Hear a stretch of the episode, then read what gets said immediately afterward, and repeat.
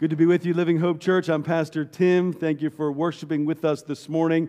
We're going to finish up our series in um, healthy relationships, but I want to let you know next week we're going to kick off a new summer series in the Gospel of Mark called Making Disciples. And so I hope that you'll follow along uh, with us this summer. Uh, we are not going to do an exhaustive verse by verse list uh, uh, or, or, breakdown of, of every chapter, but we're going to dive in next week to chapter one and look at how Jesus uh, made disciples and his call in our lives to make disciples. So, looking forward to that. But this morning, we wrap up our sixth week in our series on healthy relationships. And we've been unpacking this idea that as humans, we are created for a relationship, that ultimately that comes from the reality that God created us in his image. He is a, a relational God, and we are meant to be in covenant relationship with him. As, as a Trinity, God the Father, God the Son, God the Holy Spirit, they have flourished in relationship for all of eternity. But because of sin, tragically, our relationship with God has been severed, and, and the collateral damage of that broken relationship is far reaching. But we've reminded ourselves again and again that, that by God's grace, we are reconciled back to the Father we are reconciled back into right relationship with our Creator. And the beauty is that once our, our relationship with God is restored, we now have the platform, the foundation to build, to rebuild every other horizontal relationship in the human sphere. And so the foundational relationship with God is, is the platform for, for the home, for neighbors, for church, for extended family, for coworkers, for classmates to have healthy relationships. However, even for us, even for those in right relationship with God, as Christians, relationships are hard, aren't they? Relationships still take energy, take effort. As with all things in life worth having, all things in life that are good and right, they take energy and effort and initiative. Healthy relationships, even for good, godly Christians, don't just happen, right? And so we've taken the last six weeks to look at the Word of God, to uncover biblical principles for healthy relationships. Because in the midst of, of God's call in our lives, our own sins and the sins of those we love means that there's still a daily, constant obstacle. Obstacles to stable, healthy, loving, God honoring relationships. And so we've seen, we saw the first week, this idea that the very foundation of healthy relationships is to put on the new self, right? We have to take off our, our, our sinful identity and put on our new identity in Christ. We looked at Romans 12 and this idea of showing honor that is so, so crucial and I think so lost in so much of our modern society that we need to respect one another as image bearers. We looked at the idea in Philippians 2 of cultivating humility, thinking rightly about yourself, not puffing yourself up, but putting the interests of others above yourself. We talked about that in the midst of a, of a society and culture that is so critical of one another, that, is, that seems to thrive on tearing other people down, that we, as God's people, are called to bless others, to encourage others, to build others up. We looked last week at the idea of, of yes, there's disagreements. Disagreements and conflict are inevitable. But, but the question is, will that be healthy? Can we disagree in a way that's respectful and healthy? And so this morning, we're going to kind of do this summary wrap up from Ephesians 5 and what it means to walk in love. Go ahead and open up to Ephesians chapter 5. We looked at chapter 4 a few weeks ago, and we're going to be on page uh, 978 if you're using one of those hardback Bibles from the back. We're told multiple times in this passage, as you're going to hear in a moment as I read, we're told multiple times how to walk. Now, of course, this is a metaphor, right? God, in His Word, is giving us a metaphor. How we walk in this life is a metaphor for how you live life how you live your life in light of who God is for you. And you're going to see this morning that we are told to walk in love, to walk in light, to walk in wisdom, and, and finally to walk in submission. And don't be scared of that word. We'll unpack it and hopefully make some sense of it here this morning. So we're going to pick up in, in Ephesians 5, verse 1. Um, I'll eventually read the whole chapter, but I'm going to begin with verses 1 to 21. And. Um, I already prayed, and so I'm just going to dive in and, and read. Therefore, be imitators of God as beloved children and walk in love. As Christ loved us and gave himself up for us, a fragrant offering and sacrifice to God. But sexual immorality and all impurity or covetousness must not even be named among you, as is proper among saints. Let there be no filthiness, nor foolish talk, nor crude joking, which are out of place, but instead let there be thanksgiving. For you may be sure of this that everyone who is sexually immoral or impure or is covetous, that is, an idolater, has no inheritance in the kingdom of God, in the kingdom of Christ and God. Let no one deceive you with empty words, for because of these things the wrath of God comes upon the sons of disobedience. Therefore, do not become partakers with them, for at one time you were darkness, but now you are light in the Lord. Walk as children of light, for the fruit of light is found in all that is good and right and true, and try to discern what is pleasing to the Lord. Take no part in the unfruitful works of darkness, but instead expose them, for it is shameful even to speak of the things that they do in secret. But when anything is exposed by the light, it becomes visible. For anything that becomes visible is light. Therefore it says, Awake, O sleeper, and arise from the dead, and Christ will shine on you. Look carefully then how you walk, not as unwise, but as wise, making the best use of the time, because the days are evil. Therefore do not be foolish, but understand what the will of the Lord is. And do not get drunk with wine, for that is debauchery, but be filled with the Spirit addressing one another in psalms and hymns and spiritual songs, singing and making melody to the Lord with your heart, giving always, giving thanks always and for everything to God the Father in the name of our Lord Jesus Christ, submitting to one another out of reverence for Christ. Amen. Amen. So walk in love. Walk in love. The very first chapter calls us to be imitators of God, to imitate God as beloved children. First, just sit on that for a moment. If your faith is in Christ, you're a child of God. You're loved by God. You are His dearly loved son or daughter. That is who you are. That is your, your identity.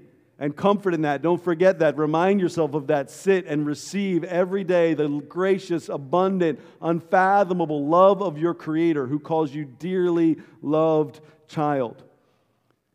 And, and so, as a child of God, our call is to imitate, to imitate our Father. All children have an instinct to imitate their parents, right? They pick up our good habits and our bad habits. Many of us grew up wanting to be like our father, like our mother. We emulated them, right? My dad runs a concrete company, he has for 50 years. And so, when second grade, when I made the poster about what I wanted to be when I grew up, the poster was me and my declaration that I was going to build a bridge across the ocean right? Because I somehow thought as a second grader that, well, if my dad does concrete, I can build a concrete bridge from here to England.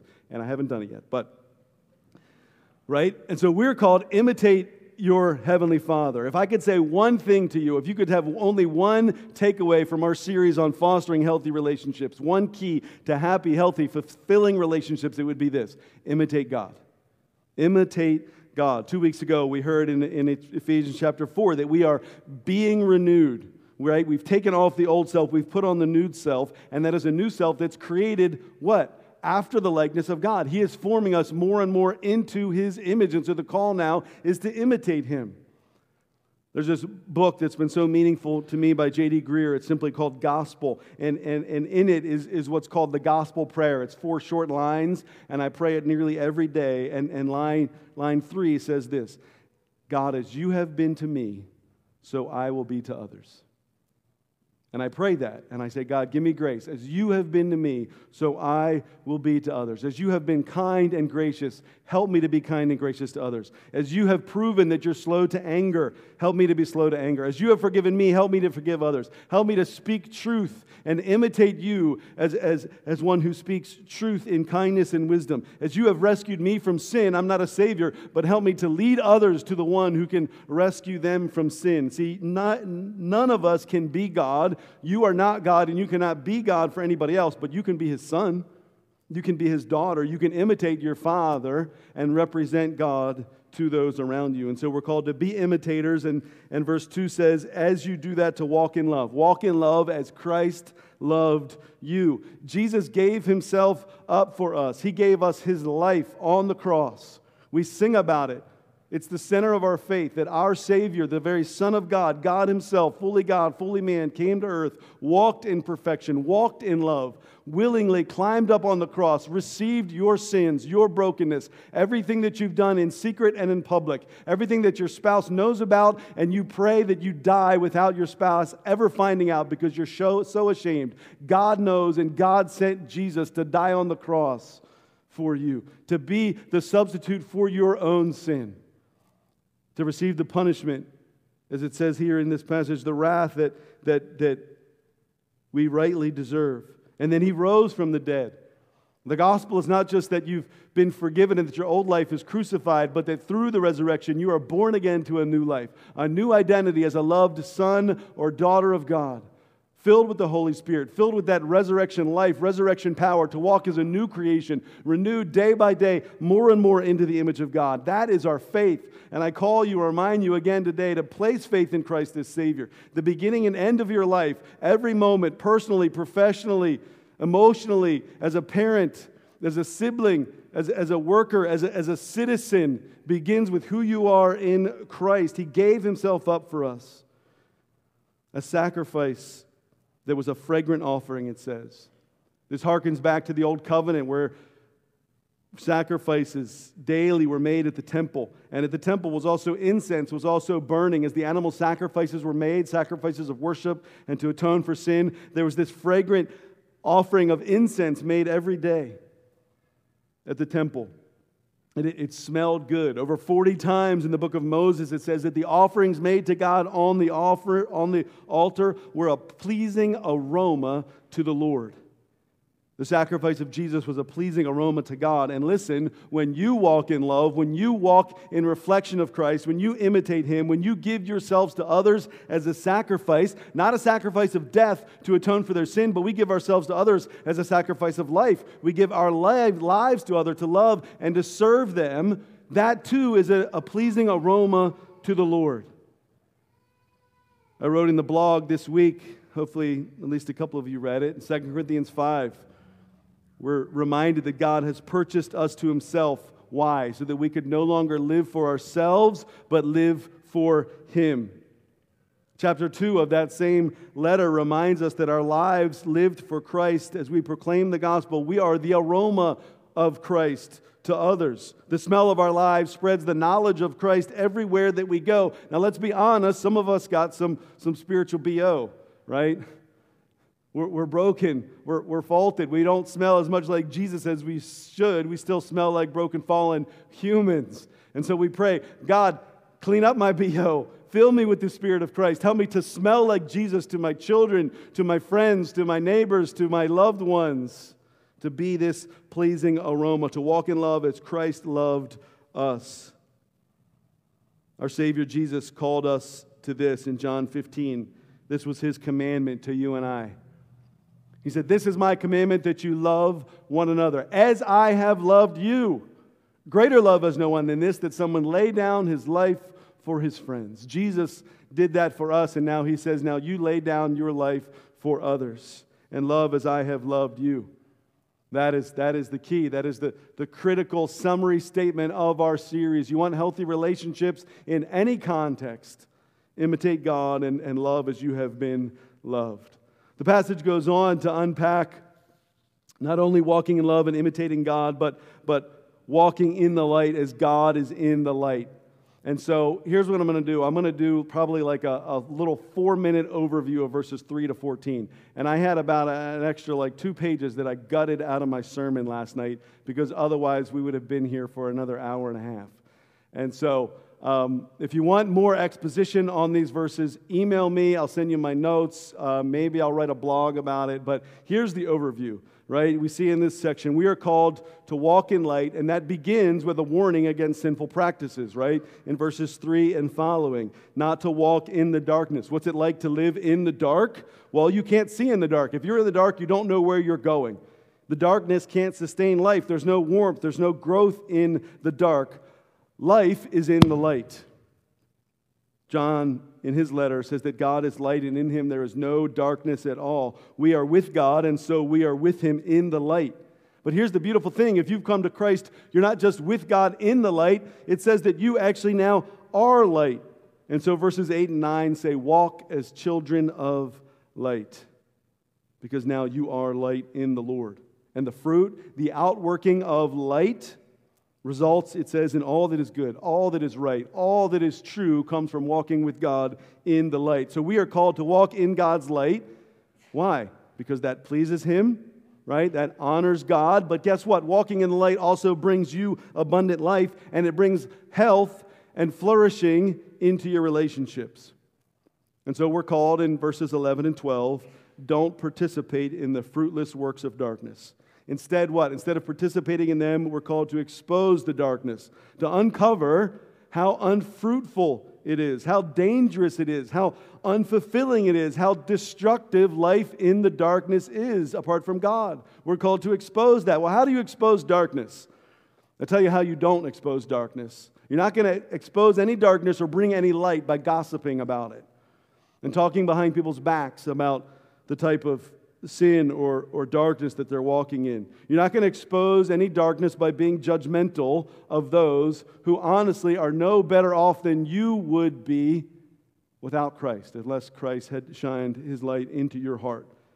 You don't expose darkness by slandering people or being critical of those caught in sin or railing in anger against the, the evils or the sins that you observe in the world. You expose spiritual darkness the same way you expose literal darkness. What do you do? You turn the light on. If there's a dark room, you're not going to do any good by pointing out how dark it is. You got to light a candle, light a lamp. And that's what Jesus said. Let your light shine before others like a lamp set out in the middle of a room to light it up. And so, as we live in the light of God, as we speak the light, as we share the light, as we let the light of Christ shine in us and through us to others in our schools, in our workplaces, in our neighborhoods, guess what? We expose the darkness. We show the goodness and the beauty of life with God. We imitate God. We walk in truth and love as lights to the world. I was at a graduation party yesterday and I saw a, a, dad that I hadn't talked to or seen for a couple of years. And the first thing out of his eye said, Oh, I saw you recently at such and such. And he immediately began to be critical of this event that we were at. Oh, yeah, could you believe this and can you believe that? And I said, Wow, actually, I, I thought it was a really great event. And I was really thankful to God and I felt blessed. And, and, and I hadn't even noticed half the negative, critical things that he was pointing out, right? And it wasn't about me, like, you know, jumping on this guy. It was about me just saying, Actually, I was really thankful and I, and, and I felt blessed and I, and I observed this and I was thankful I got to be there with my family, right? Shine your light. Walk in love, walk in light walk in wisdom. Look at verse 15. Look carefully then how you walk, not as unwise, but as wise. Right? To live the Christian life means to walk a life of wisdom. We don't walk around as, as people that are undiscerning or unwise or ungodly, but as wise people. Verse 17 says, Don't be foolish. Understand the will of God. Verse 16 says, Make the best use of your time. Man, this, this is critical. We could spend a, a lot of time here.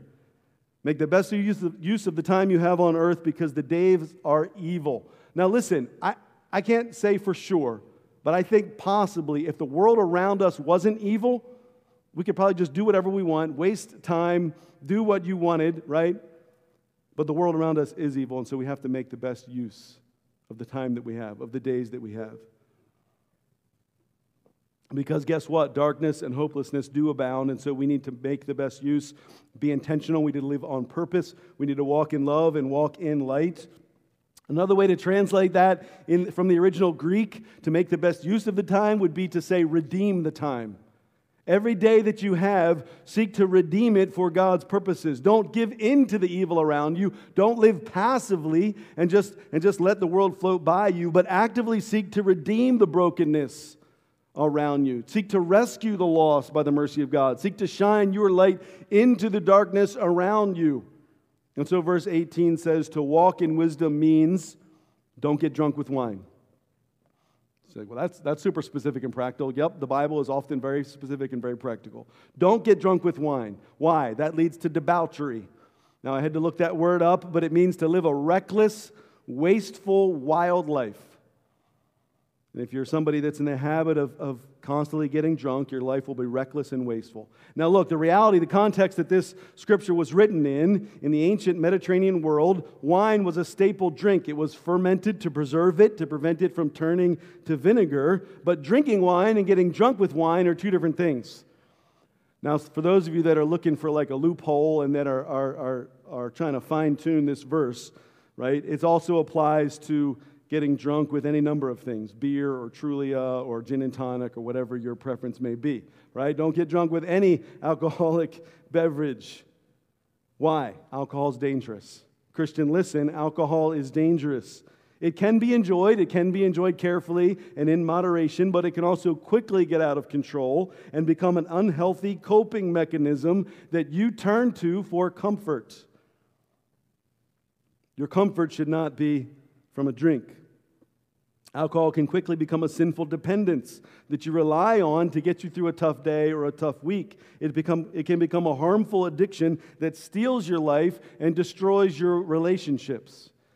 And I've known numerous Christians, Christians, who have seen the destruction of alcohol steal their lives. And this warning, from this warning of overindulgence with alcohol, I think we can be reminded and be called to account for the fact that any habit is dangerous. Any habit is dangerous if it overtakes you, if it distracts you, if it fills you, if it pulls your heart away from a heart that is fully dependent, that is fully dedicated on God whether that's alcohol or nicotine or caffeine or sugar or pornography or marijuana or wealth or entertainment or media or on and on and on and on. Any uh, overindulgent, addictive pleasure or opportunity in the world can lead to this wasteful, unrestrained life.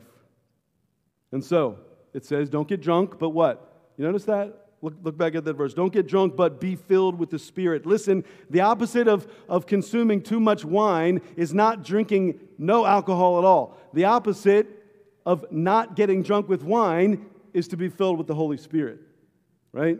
Don't be filled with wine, be filled with the Spirit of God.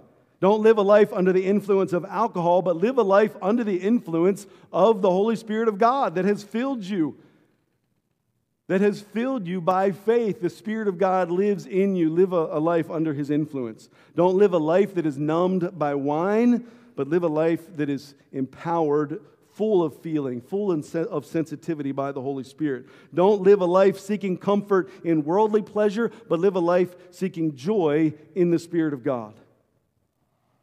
See, to walk in wisdom, the wise life is a, is a life filled with the Holy Spirit. When you come to faith in Christ and you confess, I need help, I need a Savior, God, come rescue me, in that moment you are immersed, you are baptized, the Bible says, in the Holy Spirit when you are born again.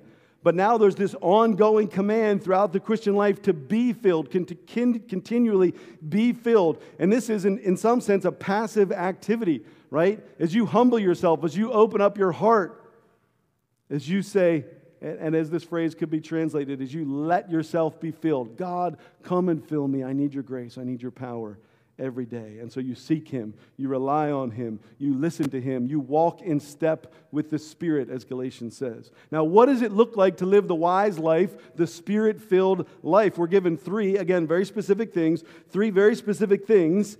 That, that come out of a life filled with the Holy Spirit. And each of these have direct implications on our relationships. And the first one, verse 19 says, is singing. Christians filled with the Holy Spirit are people who sing. And some of you are like, pass, right?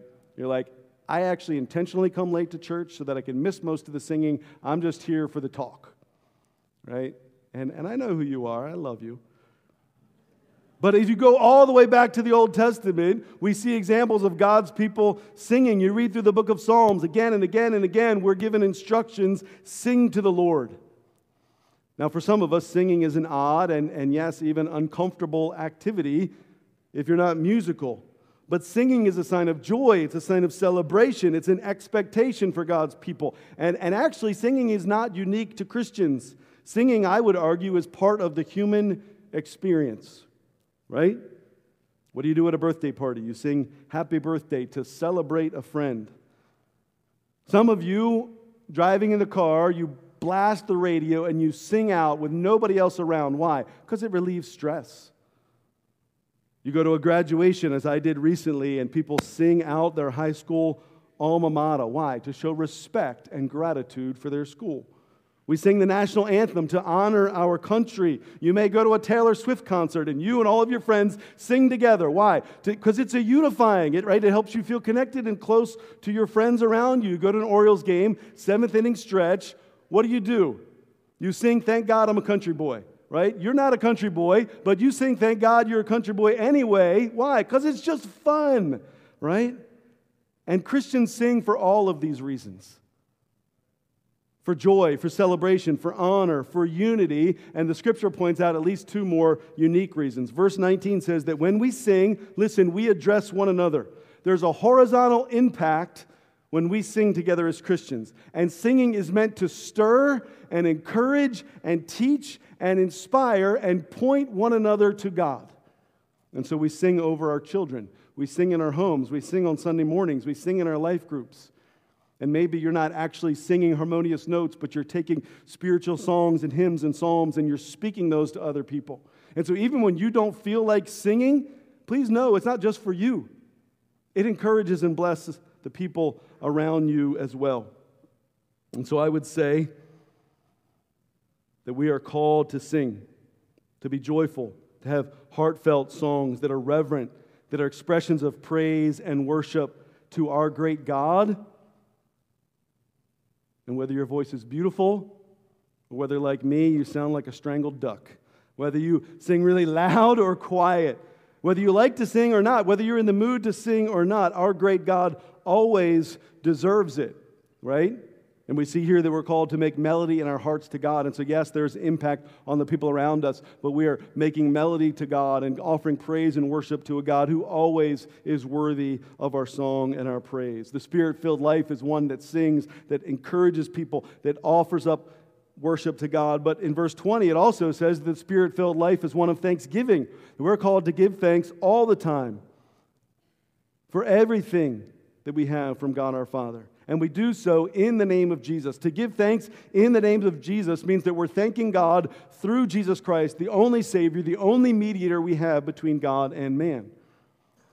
Now, as I've said throughout this series, we live in a, in a world and in a culture that too often in, invades the church that, that we love to be critical, to be negative, to tear people down. And so we read in Ephesians 5 4, let there be no filthiness or foolish talk or crude joking which are out of place, but instead what? Keep your mouth shut and don't say anything. No. Ephesians 5 4 says, but instead let there be thanksgiving. Instead of a critical negative word, be thankful. You say, well, I don't have anything to be thankful for. You haven't thought hard enough. Give yourself 30 seconds. I bet you come up with five things. I want to particularly say we live in a culture where it is somewhat in vogue in, in many secular places that, to sort of practice the pastime of ripping on your spouse right? To be negative, to complain about your spouse is often just a given, it's accepted. Can, can we do the exact opposite and speak words of gratitude and thanks for our husbands and wives? You say, but my marriage is difficult. I understand that. I'm not asking you to lie or be deceptive, I'm asking you to give thanks. And verse 21 says, Not only is the spirit filled life one of singing and thanksgiving, but it's one of submission, submitting to one another out of reverence for Christ. What's interesting is that verses 15 to 21 is actually one long sentence in the Greek.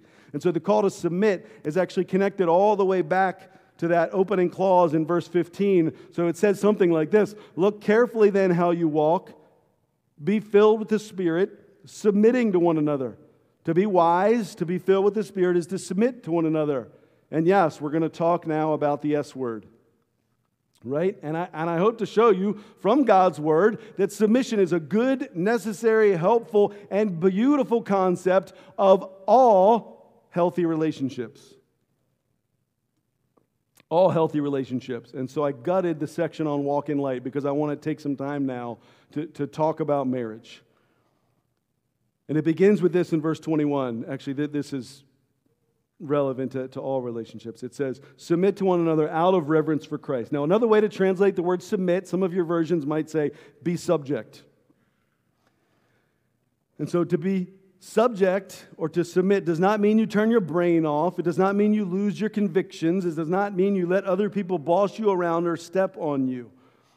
Ephesians 5 and 6 is going to show us that submission occurs really in, in two ways. Two ways to look at submission. One is mutual submission. Mutual submission is based upon humility and respect. But there's also a concept of one way submission, which is based upon someone's position. Okay, so let me articulate this for you. Look back at verse 21. Right, mutual submission. Submit to one another out of reverence for Christ. Submit to one another. It's something that we are doing together in Christian community in the context of relationship. That we consider the other person more important than yourself in a friendship, in a marriage, in a connection in church. And so we seek to honor them, to serve them, we put effort into building them up, right? This is very similar concept to what we heard in Philippians chapter 2. In humility, count others more significant than yourself. Look not only to your own interests, but also to the interests of others. And so if I am not only looking to my own interests, it means that I'm submitting myself, right, out of respect to the interests of other people. And I not only do what I want, but I do what others want as a way to serve them. We saw this in Romans chapter 12. We're called to outdo one another in showing honor. And so sometimes to honor the other person means that you lovingly, with respect, out of reverence for Christ, you submit yourself and you honor them. Right? To honor is to lift someone up, to show them respect and reverence and care. And so submitting to one another means we consider others more important than ourselves. We honor them, we love them. And this is the call of every Christian. Call of every Christian. But again, there's also this idea, which we'll go on to unpack, of, of what I would, would call, and I couldn't think of a better way to describe it, but one way submission, right? That is, is founded upon someone else's position in relationship to you. That there are instances throughout every context of life where we are called as Christians to subordinate ourselves to others. And I think that subordination is what keeps families and churches and businesses and governments and society running and functioning, right? And every single one of us is called to submit to those in positions of authority or leadership over us. And that means you willingly look to someone else to lead you. You depend upon someone else to guide you. Submission is done with humility out of respect and trust. So, both mutual submission, submitting to one another, and one way submission, submitting to those who are in positions over you, is the call of every Christian. And both types of submission, any form of submission, I believe is a demonstration of love. And here's why because submission is a reflection of Christ. Listen, Christian, submission is a keystone of the Christian life because in submitting, we reflect Jesus. You want to be like Jesus, right? Jesus was a man who showed us submission. He submitted himself to the Father's will. He emptied himself. He submitted himself even unto death. And both in obedience to his Father and to serve our own needs, he walked to the cross. Submission is key to healthy relationships because without submission, listen, without submission, most relationships quickly unravel into a power struggle. Anybody ever been in a relationship that was a power struggle? Day after day, moment after every conversation, every interaction, every email felt like fight to see who could one up and be in charge and be in control. See, the opposite of submission is selfish ambition, is rivalry, is puffing yourself up, is self centeredness, is self reliance, self, self, self, self. Submission is God and then others. Why do we submit? What does verse 21 say? Out of reverence to Christ. To revere Christ means to respect him, to stand in awe of him, to worship him, to obey him. We submit to others out of reverence for Christ not out of reverence to the other person. You don't have to, you don't have to revere the other person to submit to them. You have to revere, revere Jesus. Your submission to others demonstrates your submission to Christ.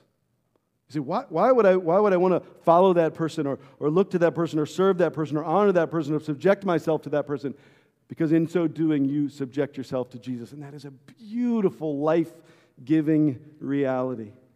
And so, because we submit out of reverence to Christ, this means that in no context, in no context, or in no situation where we are subjected, not in the family, not in the church, not in the workplace, not in the government, do we ever submit to someone calling us to sinful behavior. Because if we were submit to somebody who was calling us to sinful behavior, we would no longer be in reverence to Christ, right? So we're not talking about unconditional submission. If we submit to others out of reverence to Christ, that means Jesus is always our supreme master. He is the only one who gets unqualified submission. Your obedience and looking to Christ is the only one who is unqualified. We subject ourselves to others only if and only when we can keep Jesus in the highest place as master. And so we subject ourselves to others when and only when Jesus stays in his rightful place as our master. Now, one of the things that we see here in this context, and, and I told you I'm going to I'm going to spend some time here. I hope everybody's okay with that. One of the things that we see here in this context in Ephesians and in other places is that this idea of submission means different things in different contexts and in different relationships, right? And so, chapter 5 is going to go on to talk about wives and husbands. Chapter 6 is going to talk about the relationship between children and parents, between bond servants and masters, and how this principle, this universal principle of submission is practiced can be very different in different contexts. Children are told to obey their parents. Servants are told to obey their masters. Wives are not told in this passage to obey in that same way, right? I submit, as Living Hope Church, you're like thinking, well, you get off easy, right? You're like the lead pastor of the church. I submit to the elder team. If you don't believe me, don't ask me, right? Because if you don't believe me, there's no point asking me. Go ask one of the other elders. Does Pastor Tim submit to the elder team? I hope and pray and believe that I do. I can think of numerous specific instances when I have. Um, we, we were at a meet, it was our last month's meeting, and I walked in the meeting thinking this is clearly how do we need to proceed. Um, we, were, we were looking at a potential uh, responsibility and role change for one of our staff members and giving some increased responsibility. And I said, This is the title that we need. And the other elders disagreed. And they said, No, that title doesn't make sense. We should change her role to this title. And I thought, Okay, well, that's what we're doing. Now, look, in some relationships, submission is voluntary, in others, submission is compelled. Right? So, so submission looks different for me with my elder team they're my direct supervisors. But that's different than the type of submission, the type of mutual submission I may give to a friend when I'm at his house, right? When I go to Craig's house, it's Craig's house, Craig's rules, right? I submit to him as the head of the, that home. But what about the type of submission that you give to a police officer? That's different than the way that I, like, I don't look at a police officer the same way I look at Craig, even when I'm in Craig's house, right?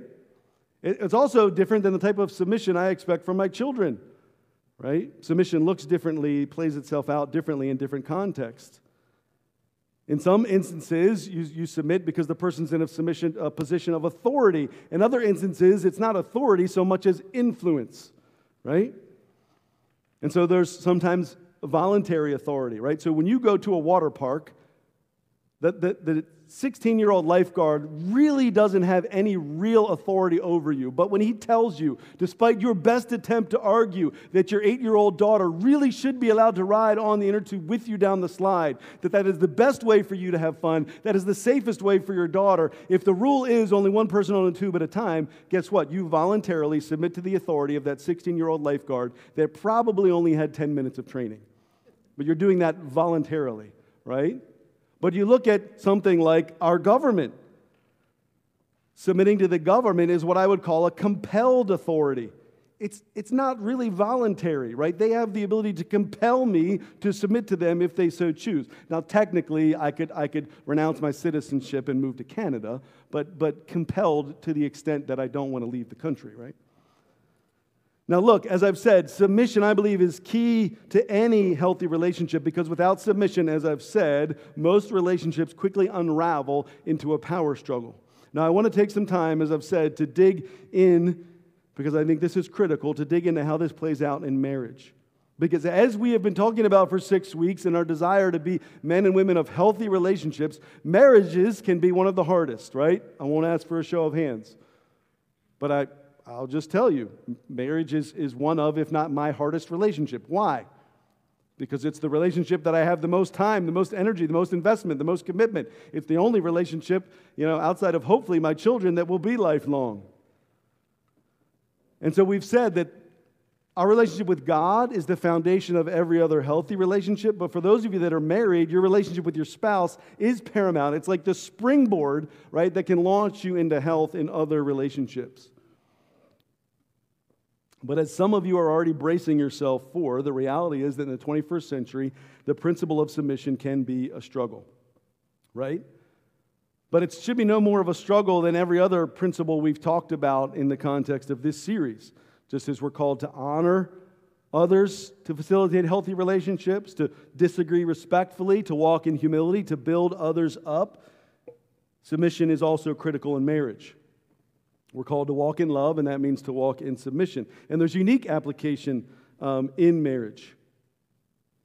Right? Look at at verse 22. Verse 22 continues the thought of verse 21. It uses the same verb. It really could be read like this Submitting to one another out of reverence for Christ, wives, to your own husbands as to the Lord. Now, first, let me just say this so that there be no uh, uh, confusion. The Bible nowhere says women submit to men. Okay, this is a unique dynamic between a husband and his wife that is ultimately intended to reflect Christ and the church.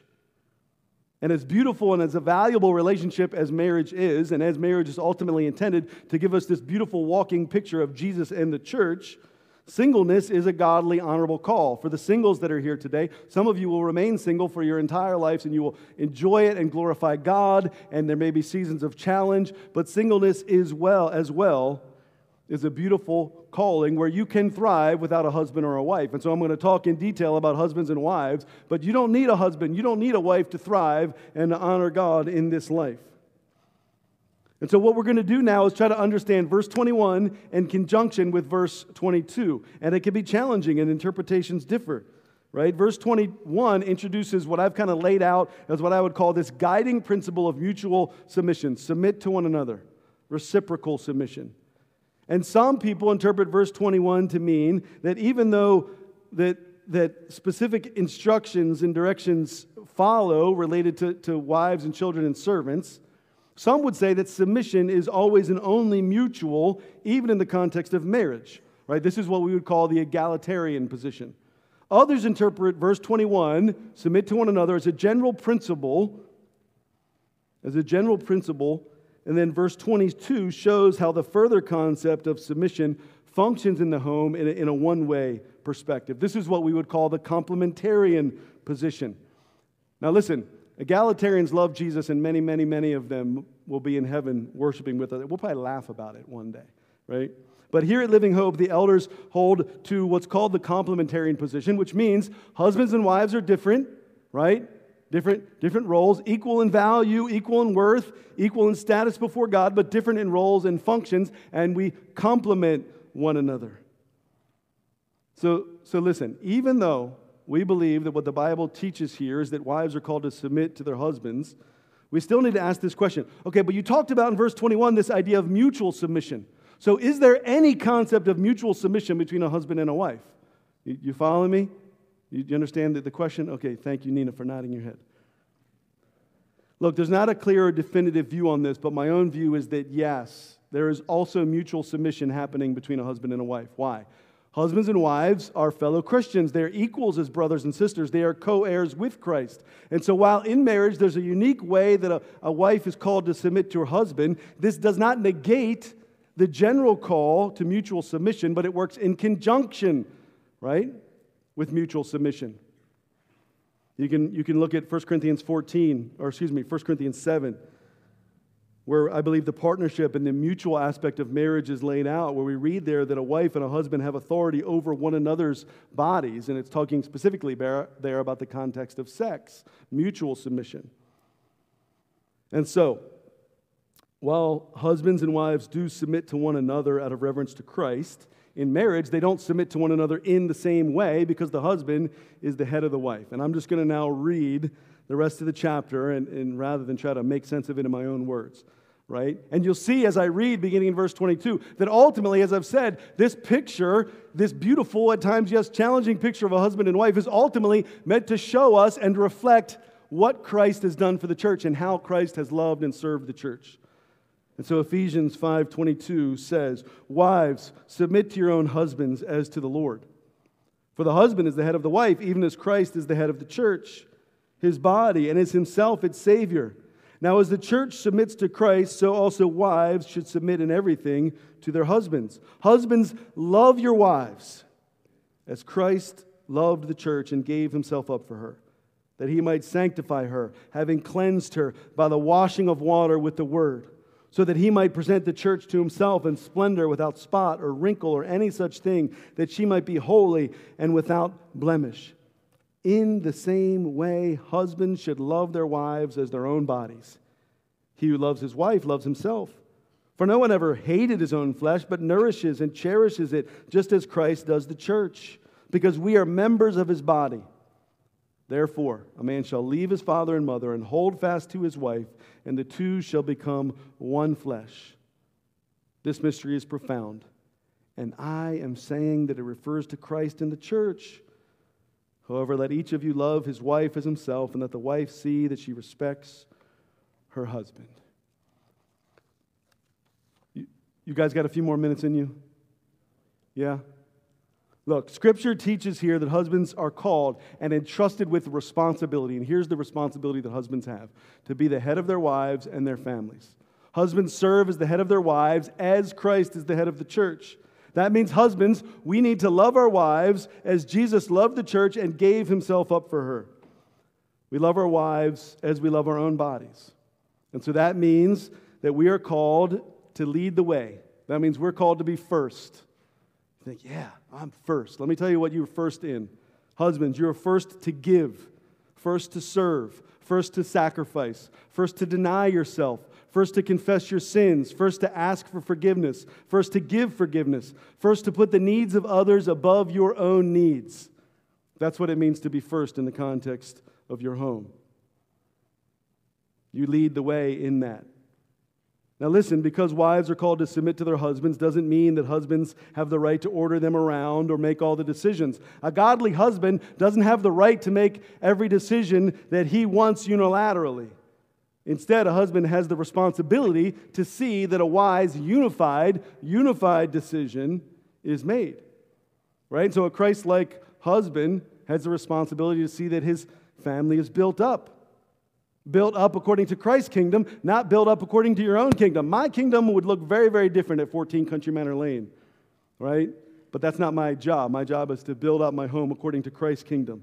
And so for me to be a godly, Christ like leader and head of my home means that there are, time, there are times, in fact, many times, where for me to lead as Christ in my home means that I willingly submit my own interests, my own preferences, and even at times my own will to that of my wife and this happened just this week. Probably a three day discussion, conversation, at times tension about a certain decision that we had to make. And I had to decide am I going to do what I want or am I going to give consideration to the desires of my wife? But even as I do so, I do so as the one who bears ultimate responsibility. And so, husbands, if you want to know practically what this means, it means you pray for your wife.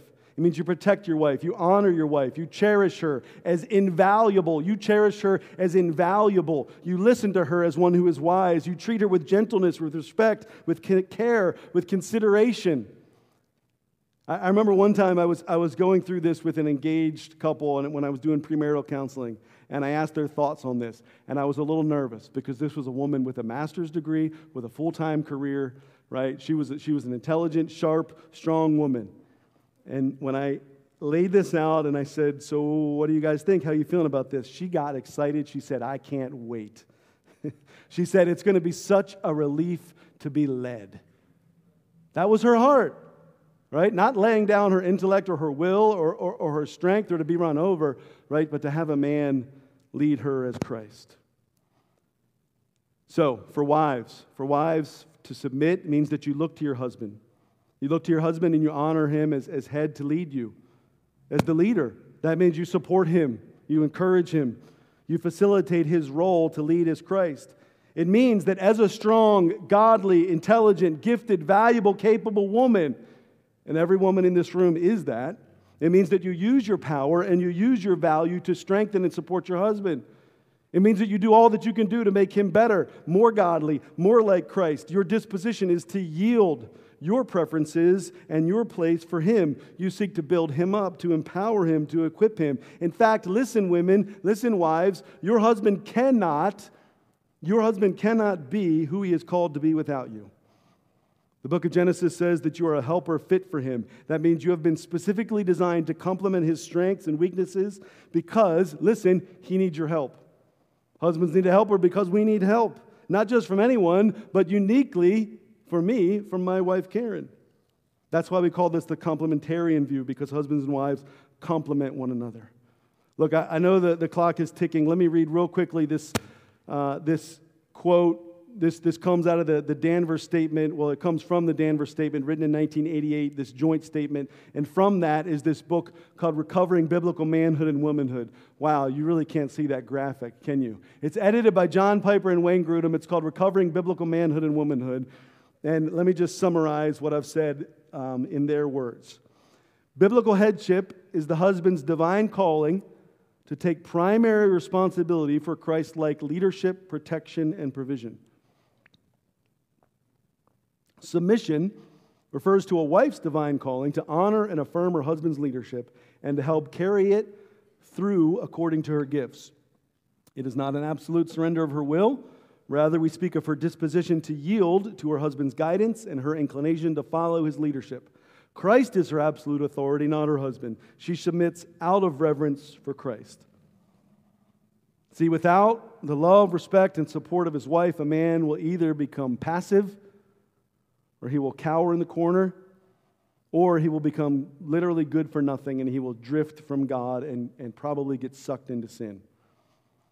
And, and let, me, let me just tell you this real quick because this literally happened last week. And as this woman is telling me this, I'm thinking, this is going in the sermon, right? This woman not, not, doesn't go to our church. I'm, I'm speaking with this woman, and she was telling me how for years her husband is passive. He wasn't active in his spiritual life. He didn't step up to lead in the home or serve in the home. And so the woman did what many, many good women have done is she stepped up. She stepped up to serve and to lead in her home, but she had been doing this for years, and she said, I just got tired and I was worn down because she was seeking to fulfill a role that I don't believe God created her to fulfill. And so she began to tell her husband, Look, I need you to take more responsibility. And she just said, she just said, I can't do it anymore. You need to be the spiritual leader. And do you know what happened? She told me. She says, He's starting to do it. She stepped down, she stepped aside, she submitted to him, she expressed her need to him, she empowered him, and now he is stepping up. He is stepping up to take responsibility. And she is refre- refreshed, and there's a renewed sense of peace and joy in the home because he's doing what God created him to do. So, wives, please pray for your husband, counsel your husband, advise him, hold him accountable, correct him when he's drifting away, show him respect, express gratitude, empower him to be who God has created him to be. And husbands, love and serve your wives, cherish them, that they could be all that God has designed and created them to be. Men and women created uniquely, husbands and wives uniquely designed with your role and your calling, with your wife, and with your husband, not for anybody else, but for the woman God gave you, not for anybody else, but for the man that God gave you. Walk in love. Amen? So the worship team's going to come back out. Before we go, we're to sing this song because one, Christians are supposed to sing, and two, because we need Jesus' help, right? Won't you stand and pray with me?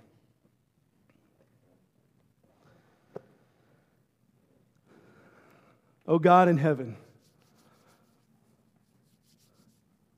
some of us sit here, stand here now, feeling overwhelmed feeling worn down. And so I pray that you would wash over us with your love, that you would reassure us in our identity as your beloved sons and daughters. Regardless of how well we think we are or are not living out the calling to walk in love, I pray that we would be reassured today there, that there is nothing that we can do to make you love us more.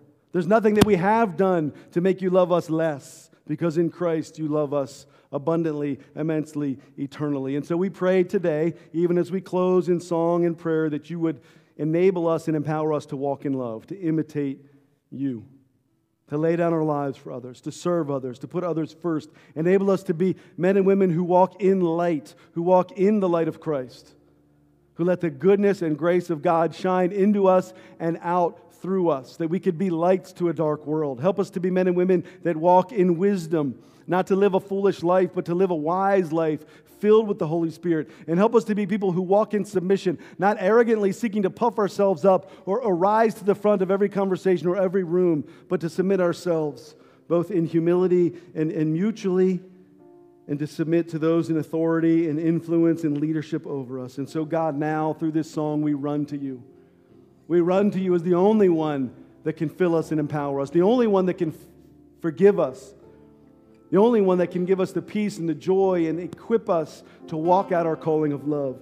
And so we run to you and we fall into your arms of grace, into your arms of mercy. Hear our prayers. Fill us now that we, as a people, as your church, could have healthy relationships in our home, in this church, in the community, in the workplace, in the world. Give us health, give us flourishing, give us love, we ask in Jesus' name.